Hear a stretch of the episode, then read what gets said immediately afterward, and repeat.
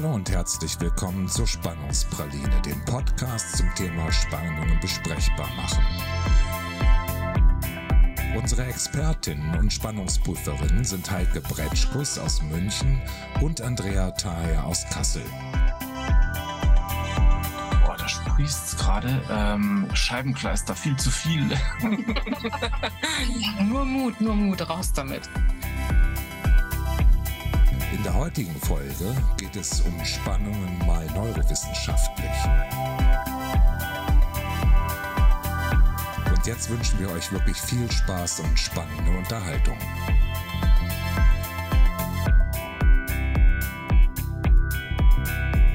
Mensch, freue ich mich heute auf die Spannungspraline. Hallo Heike und wir haben einen Gast, das ist der Phil.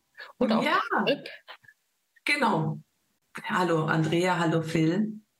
Hallo zusammen, ja, genau. Phil oder Philipp, wie auch immer, beides total okay. Löst keine Spannung aus bei dir, weder das eine noch das andere. Nein, eher eine Freude, wenn ich angesprochen werde. Schön. Ähm, Andrea, was machen wir denn heute? Naja, wir haben ja den Gast, den besonderen Gast.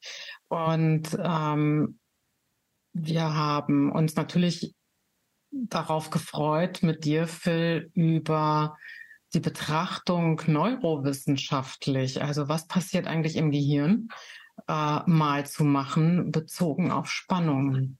Was passiert da eigentlich? Und das wird ganz spannend, ähm, weil als ich mich mal so einen Moment damit beschäftigt habe, ist mir einiges klar geworden. Was passiert da eigentlich? Was im Gehirn so passiert? Ja, was im Gehirn so passiert, ähm, wenn Spannungen auftreten? Ja, das Spannende äh, im Gehirn, also sagen wir mal so, äh, als ich mich mit dieser Neurowissenschaft sehr stark beschäftigt habe äh, oder da eingestiegen bin, ist mir eine Sache klar geworden, die gesamte Realität musste irgendwie repräsentiert werden im Gehirn. Also man hat in seinem Hirn eine, Re eine Repräsentation von der Realität. Ähm, oder wir, und wir glauben, dass das, was wir sozusagen wahrnehmen, dass das ja die Realität ist. Ähm, und jetzt ist das Spannende, dass ja die Realität sich ändert und das muss ja übertragen werden. Ich muss das ja irgendwie in mein Hirn reinkriegen.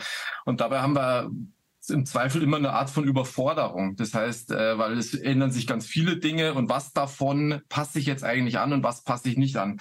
Und da habe ich ganz am Anfang von meinem Neurowissenschaftsstudium eine ganz spannende äh, Sache äh, gelernt. Und zwar, dass der Information, zum Beispiel vom Auge, dass der Informationsfluss vom Auge ins Hirn sind zehn Prozent zu dieser zentralen Schaltstelle, die dann schaut, was wird eigentlich da durchgegeben und vom Hirn eigentlich an diese zentrale Schaltstelle 90 Prozent, dass nämlich schon mal herausgefiltert wird, was brauche ich eigentlich an Informationen. Also es wird schon, bevor ich irgendwie irgendwas groß verarbeite, ist schon ein Riesenfilter da damit ich nicht überfordert werde, in dieser komplexen Umwelt ähm, Dinge zu verarbeiten. Also da kommt es ähm, das Thema Spannung kommt genau an der Stelle ins Spiel, wo sozusagen dieses kritisch wird, was von diesen ganzen Änderungen in meiner Umwelt muss ich jetzt eigentlich verarbeiten? Und da werden sozusagen Parameter gestellt, so nach dem Motto, was wird durchgelassen, äh, Parameter, da werden die Parameter gestellt. Was wird durchgelassen? Was muss verarbeitet werden? Was kriegt eine hohe Priorität? Was kriegt eine niedrige Priorität? Und genau um diese Filter zu stellen, da gibt es einfach unterschiedliche, äh, unterschiedliche Sachen, die das triggern. Und ich glaube, das ist das Spannende, auch wenn ich sage, ich möchte spannungsbasiert arbeiten, dass ich mir genau überlege, wie setze ich Parameter, wie mache ich das, damit ich als Mensch mich auf die richtigen Dinge konzentrieren kann, damit ich das Richtige wahrnehmen kann, dass ich, dass ich gewisse Ängste gar nicht habe. Ähm, und ich glaube, das ist eben das, darum könnte ich mir vorstellen, dass das wirklich ein Kern bei diesem spannungsbasierten Arbeiten sein könnte. Also zwei Dinge vielleicht, nur die so in mir aufgetaucht sind, genau. Spannungsbasiertes Arbeiten hilft strukturell, sich diesen Themen auch annähern zu können und auch Fokus, einen Fokus zu setzen, eben mal dahin, mal dorthin. Da kommen wir vielleicht nachher noch drauf. Und was mir auch jetzt aufgefallen ist, als du das gerade geschildert hast, bei hochsensitiven Menschen, fehlt ja genau dieser Pförtner, dieser Türsteher am, am Gehirn, der fehlt da, ja. Also so ein bisschen stelle ich mir Hochsensitivität vor. Ja, weil du gesagt hast, das Hirn filtert schon so viel. Und wahrscheinlich, wenn man so eine Reizüberflutung hat, Ähm, Wenn es zu viel ist, dann äh, fehlt oft dieser Pförtner. Das fiel mir auch gerade noch so ein. Äh, oder die Pförtnerin, je nachdem. Hm? Das Genau, waren ja, so genau. die zwei Sachen, die fand ich jetzt, äh, die kamen so spontan in mir hoch. Andrea, du hast aber auch schon Luft geholt, gell? Ja, und ähm, jetzt hast du ja einen total wichtigen Hinweis gegeben mit den Parametern. Und wenn man spannungsbasiert arbeiten möchte, äh, worauf ähm, fokussiere ich mich eigentlich, wenn ich es richtig verstanden habe? Äh, wie schaffe ich es, mich auf die richtigen Dinge zu fokussieren?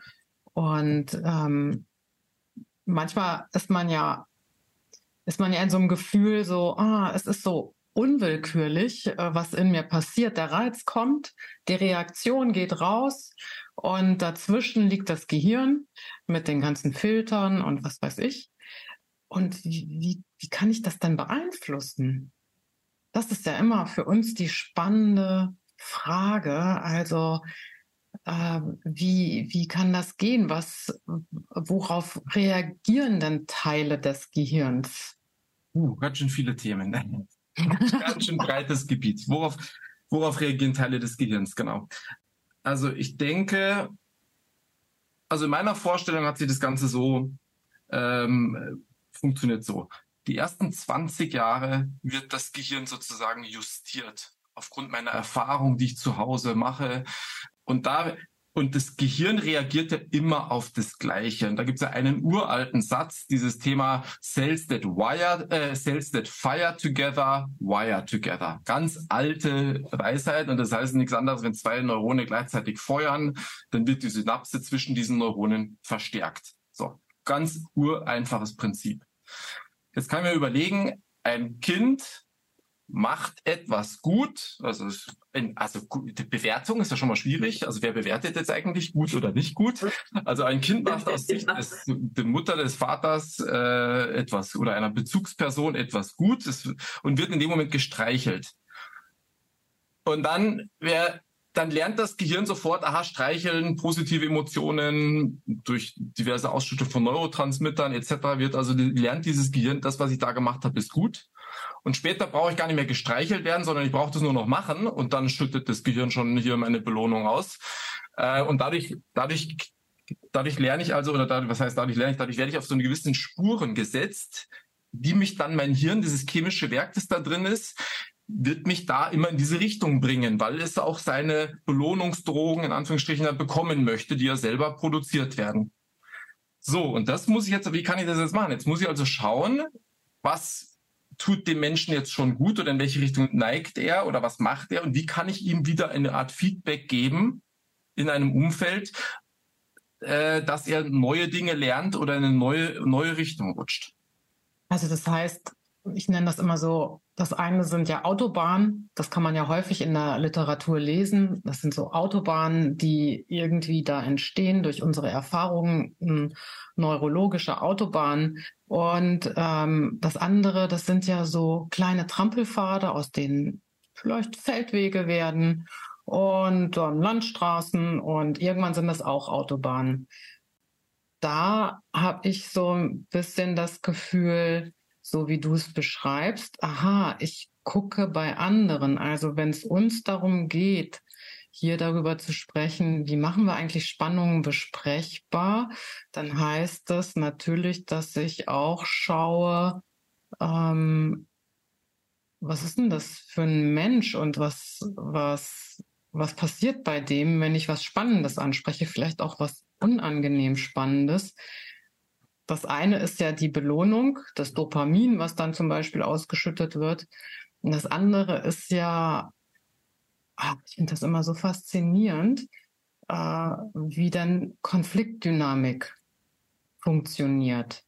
Weil da gehe ich zu dem, äh, was du am Anfang gesagt hast. Ne? Ich nehme etwas wahr, in mir passiert was, ich bekomme Emotionen ähm, und vielleicht durchs Gehirn angetriggert Angriff.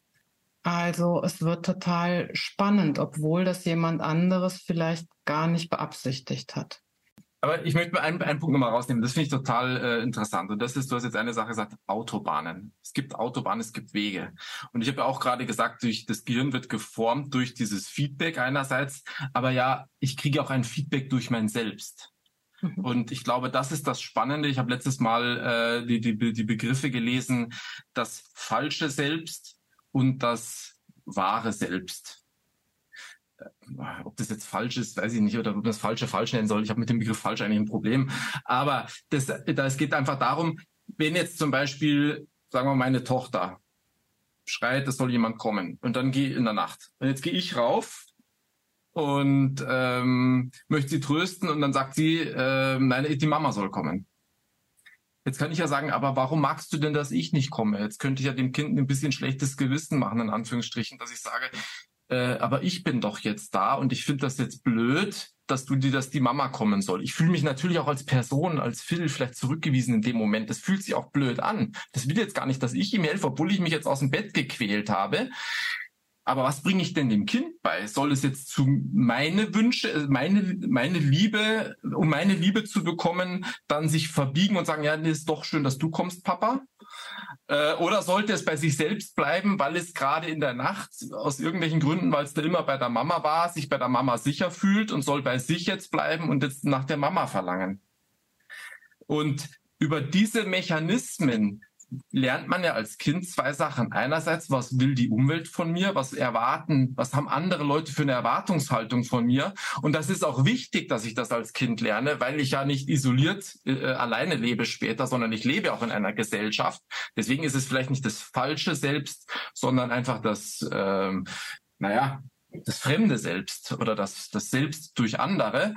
Und dann habe ich noch das eigene Selbst, weil ich eigene Antriebe habe. Und wenn ich mein eigenes Selbst zu sehr, wenn, wenn das in Disbalance kommt, ich glaube, dann, dann bekomme ich ein Problem. Wenn ich zu sehr immer schaue, was wollen eigentlich die anderen, was wollen eigentlich die anderen, vielleicht krieg, verliere ich den Bezug zu mir. Oder da, und deswegen ist, glaube ich, wichtig, dass ich herausfinde, was treibt jetzt mich an? Und das wäre wahrscheinlich in so einem spannungsbasierten Umfeld, wenn ich herausfinde, ist denn diese, diese Spannung, die kommt, ist das jetzt aufgrund einer Erwartungshaltung von Personen? Möchte ich meinen Chef glücklich machen? Möchte ich äh, meinen Kollegen nicht auf die Füße steigen? Möchte ich introvertierten Menschen den Raum lassen und habe Sorge, wenn ich jetzt was sage, dann, äh, dann äh, ähm, walzt sich die nieder? Äh, also habe ich, hab ich diese Spannung, weil unterschiedliche Erwartungshaltungen von Personen da sind und ich möchte irgendwo äh, Leuten gerecht werden? Oder ist die Spannung da, weil wir gerade ein Ziel verfolgen und merken, wir fahren gerade irgendwie alle zusammen als Team an dem Ziel vorbei und müssen uns überlegen, wie kommen wir da jetzt hin? Und deswegen ist dieses, ist es, glaube ich, so, so interessant, dass man diese, dass man diese Spannung sozusagen auf Beobachtungen basiert. Was ist es denn? Was macht es denn gerade aus? Was ist unser Ziel? Und, und dafür eine Sprache findet, damit dann jeder mit seinem wahren Selbst, soweit es geht, sich dann sozusagen äh, mit seinem wahren Selbst beitragen kann innerhalb eines Teams, um diese Spannung dann zu lösen uns sich zu zeigen traut. Das finde ich nämlich sehr, weil was ist denn die zentrale Frage in so einem Kontext, wie ihr ihn beide gerade beschrieben habt? Die zentrale Frage, um ans wahre Ich zu kommen, kann ja nur sein, was brauche ich? Also was brauche ich? Deine, deine Tochter fragt sich das, könnte sie schon so agieren, aber das wäre der, der, der nächste Weg, der einen am nächsten führen würde. Davon bin ich zutiefst überzeugt äh, und bin gespannt, ihr auch. Also es ist wirklich die zentrale Frage, was brauche ich? Weil Spannung kann man ja immer nur, um an sein wahres Ich zu kommen, glaube ich, auf, mit sich auf sich selbst blickend und sein eigenes Bedürfnis kennend agieren.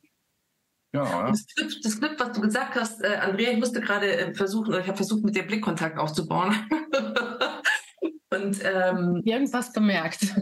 genau, genau. Und das, das knüpft fast nahtlos an unsere vorherige Session an mit dem Roman, wo wir ganz viel, was, was was, weil das, das war die Session, äh, da ging es wirklich darum, dass, dass wir teilweise oder ich vor allen Dingen auch sehr stark von außen getriggert werden und uns beeinflussen lassen, wie viele Menschen. Und man hat es gar nicht so ausgedrückt und hatte versucht, uns eigentlich zu erklären, wie das auch in der Kindheit schon, wann er den Schalter einfach umgelegt hat und gesagt hat, ich muss ein Stück weit auf mich gucken und wie ihm das gelungen ist. Das war in der letzten Folge ein, ähm, ein Tiefenschärfe-Thema. Da sind wir auf Tauchgang gegangen mit Roman und deswegen war das gerade interessant. Das hättest du es gehört, Philipp? Genau, weil es geht immer ums wahre Ich. Und ich glaube, das ist auch für die Hörer und Hörerinnen interessant, ähm, die diesen Podcast hören und die es ja auch motivieren soll, bevor man zu sehr im Außen ist, eben zu gucken, okay, was ist denn das Bedürfnis, was ist es denn, was ich brauche, um diese Spannung zu nutzen, die ich empfinde. Genau. Und was da total, also, und da kommt jetzt das, das Thema rein, ich muss das ausdrücken können. Und mhm. das fällt uns ja oft ganz, ganz schwer. Ich merke das selber jetzt, wie gesagt, insbesondere in der familiären Situation, äh, dass ich auch den Kindern gegenüber ähm, fällt es mir manchmal wirklich schwer, überhaupt auszudrücken, worum es mir geht oder was da, oder dass ich selber für mich erkenne, was ist denn da eigentlich gerade bei mir los? Und, ähm, und dass ich dann zum Beispiel zu der zur Tochter dann sagen kann, hör mal zu, ähm, schade, ich würde jetzt gerne das irgendwie bei dir machen, aber danke, dass du so ehrlich mir gegenüber bist. Das kann ich immer nachschieben. Danke, dass du so ehrlich mir gegenüber bist, finde ich noch wichtiger, weil jetzt, jetzt, jetzt können wir auch für, dafür eine Lösung suchen. Und dann kann ich in einem Zweitgespräch, das ist für mich immer das Wichtige, dass man dann nachgelagert, dass ich nochmal überlegen kann, aber ich möchte auch was mit dir machen was, was, hast du da eine Idee? Was, weil mir geht's ja nicht darum, in diesem einen Moment muss es ja nicht ich sein, aber ich möchte mit dir eine enge Beziehung haben. Ich möchte schöne Erlebnisse mit dir haben. Vielleicht können wir, äh, vielleicht, oder ich denke mal drüber nach und merke, aha, nachts ist irgendwie immer die Mama dran, aber tagsüber möchte sie dann, wenn sie, wenn es ums Abenteuer draußen geht, kommt sie dann vielleicht dann doch zum Papa. Ist mir gar nicht so bewusst, ja. Und wenn ich mir das dann wiederum bewusst mache, und da hilft ein Gespräch, da hilft mir ein Sparingspartner, wo ich meine Sorgen artikulieren kann und wo mal jemand anders sagen kann, aber hör mal zu, Phil, ist dir gar nicht aufgefallen, dass das und das und das auch alles passiert. Und dann kommen wir in eine ganz wichtige Sache und ich glaube, das ist das A und O beim menschlichen Gehirn, um zu lernen, ist genau diese Interakt, also Interaktion. Gespräche führen mit anderen, die Sachen artikulieren, sich trauen, was auszudrücken, ähm, seine eigene Hypothese zu formulieren, auch wenn sie erstmal falsch ist. Weil erst wenn der andere dann mit seiner, das vielleicht mal paraphrasiert oder, oder das auch mal sagt, hör mal Phil, ich glaube, da bist du völlig auf dem, äh, auf dem Holzweg, fällt mir in dem Moment was ein. Also ich merke immer wieder, in dem Moment, wo ich mich anderen Leuten öffne, und das ist dann auch eine persönliche Erfahrung, nicht nur aus der Forschung sozusagen, aber auch die persönliche Erfahrung, wenn ich mich dann öffne dann hilft's mir. Das ist wie so ein Katalysator, um irgendwo weiterzukommen. Und das A und O ist sozusagen ein, ähm, eine Umgebung zu haben, in der man sich sicher fühlt und in der man äh, dann eben genau solche Dinge ansprechen kann und dafür eine Sprache auch gemeinsam findet. Ja? Vielleicht muss man auch diese Sprache ja zusammen in einem Team oder so erstmal etablieren.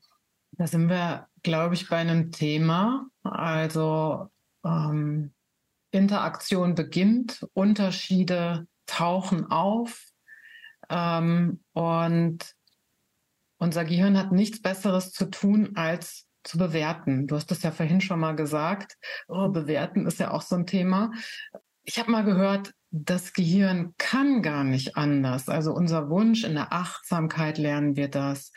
Ähm, Meditationen zielen darauf ab, dass wir immer mehr aus der Bewertung rausgehen. Dann habe ich mal ganz platt gehört, unser Gehirn kann gar nicht nicht bewerten.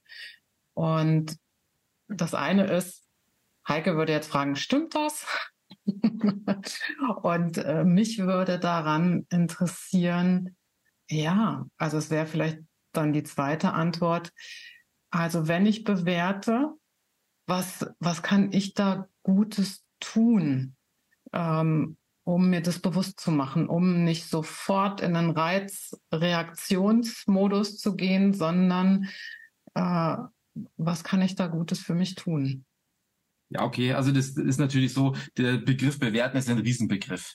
Und das, und das Gehirn muss natürlich bewerten. Äh, es, einfach, es muss eine Situation bewerten. Es muss bewerten, ist jetzt beim, beim Autofahren, ist da jetzt gerade eine Gefahr. Es muss sofort erkennen, hoppla, der, der kommt, driftet. Das Auto, das mir gegen, auf mich zufährt, driftet gerade auf mich ab. Äh, es muss bewerten, für alle Konzentration drauf muss ich reagieren, muss ich dem jetzt ausweichen. Also so gesehen, es muss ja ständig die Situation bewerten, in der ich bin. Bin ich sicher? Bin ich nicht sicher? Das sind die ganz grundlegenden Themen. In welcher, in welcher Verfassung bin ich gerade? Ähm, äh, bin ich satt? Habe ich alle nötigen Dinge zum normalen Überleben? Und dann, äh, also da findet ständig und lückenlos natürlich eine Bewertung statt der, der, der Situation, in der ich bin. Also ich in meiner Realität, und das Gehirn weiß genau, es ist ja nur alles nur eine ähm, eine Estimation, also eine, äh, eine Abschätzung der Realität, in der ich bin, so gut wie ich sie halt mit, meinen, mit meiner Sensorik ähm, äh, hinbekomme. Und das andere Bewerten ist ja ähm, ist ja eher sowas fast schon religiöses. Ja, ist etwas gut oder böse. Also ich habe mal meinen Religionslehrer, der hat irgendwann mal gesagt, ich weiß noch, die erste Stunde Religion ist auch fast das Einzige, was bei diesem Religionslehrer hängen geblieben ist, aber der hat gefragt, was ist gut und was ist böse? Punkt. Und dann war Schweigen und ich habe die Frage nicht verstanden. Und mittlerweile verstehe ich sie schon. Es ist total spannend. Was ist eigentlich gut und was ist böse? Für mich war früher mal klar, ja, gut ist, wenn ich zu anderen Leuten gut bin, böse ist, wenn ich was klaue. Also da ist man ein bisschen naiv als Kind oder hat man seine klare Definition davon. Aber diese Art der Bewertung, die macht's schwer. Und jetzt kann ich, und das mache ich tatsächlich, ich versuche meine Sprache, die war früher, ich weiß nicht, unsere Kultur ändert sich vielleicht in der Hinsicht auch so ein bisschen. Ich versuche zum Beispiel zu, zu den Kindern nicht sagen, das hast du gut gemacht, sondern das freut mich. Wenn, wenn, wenn mir jetzt jemand hilft beim Tischdecken, ey, das hat mich total gefreut, dass du mir jetzt hier geholfen hast. Allein, dass du jetzt einfach dabei warst.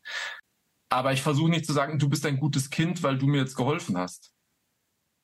Also das heißt, du ziehst nicht andere in deine Bewertung rein und stellst auch in dir richtig.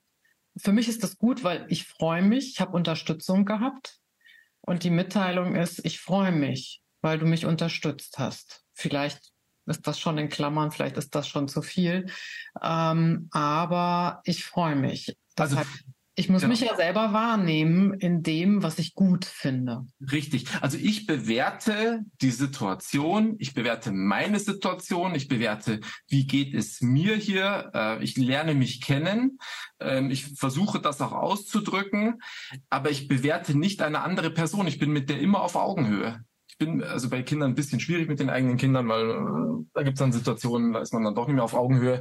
Da muss man dann wirklich aufpassen. Aber schneiden wir raus. aber äh, vom Prinzip her bin ich nicht einer anderen Person. Wer bin ich denn über jemand anders zu urteilen? Kann ich jemandem sagen, du bist gut oder du bist schlecht? Also ich bin kein Richter glaube, das Bewerten in, in, im Sinne eines, ich richte über dich oder ich beurteile dich, das finde ich schwer, auch wenn das im, im Lehrerjob, oder gibt es natürlich unterschiedliche äh, äh, Sachen, wo, wo das Ganze schwer wird. Aber da merke ich auch, da den Kindern ein Feedback zu geben auf ihre äh, Mathe-Schulaufgabe. Ja, jetzt hat der, äh, ein Junge hier bei mir, der, der hat seine Mathe-Schulaufgabe nach Hause gebracht ähm, und war nicht so toll. Und dann habe ich gesagt, ja, was ist denn jetzt ist mal das Problem? Weil äh, ich sag, bewertest du mich nach dem Motto äh, oder magst du mich, weil ich einen guten Job mache in der Arbeit? Da sagt er, nee. Dann sage ich, ich mag dich auch nicht mehr oder weniger, wenn du einen guten Job in der Schule machst. Lass uns diese Note einfach mal anschauen. Was ist da los? Nach welchen Kriterien wird hier gemessen? Verstehen wir das Spiel? Lassen wir uns da drauf ein? Was kannst du besser machen, schlechter, um an dieser Note zu arbeiten. Aber fühl dich bitte nicht schlecht deswegen. Nimm das nicht persönlich. Also diese Bewertung als ein bin ich wertvoll, das ist eine schwierige Bewertung. Und man möchte aber, ich glaube, das ist die Krux. Ich glaube, das ist ja ein ganz starker Antrieb des Menschen, einen Beitrag zu leisten in der Gesellschaft. Und da geht's ja dann doch um dieses Wertvollsein. Ja, also das ist, da muss man aber dann drüber reden, um dann fair zu sein, was bedeutet es wertvoll, was, was, was, was macht's denn aus? So wie ich dann bei Mathe, das ist vielleicht das Einfachste, Mathe ist am Schluss allemal am einfachsten, weil da gibt's ja wirklich richtig und falsch, im Gegensatz zu anderen Fächern. Da kann man ja dann noch sagen, was dann eben richtig ist und was man mit etwas Gutem verbindet. Sind wir so an so einem ganz wichtigen Punkt, finde ich, Heike. Ähm, nämlich, wenn wir das jetzt übertragen würden in die Erwachsenenwelt. Mhm. Und wie die drei das in die Erwachsenenwelt übertragen, das hört ihr in der nächsten Folge der Spannungspraline.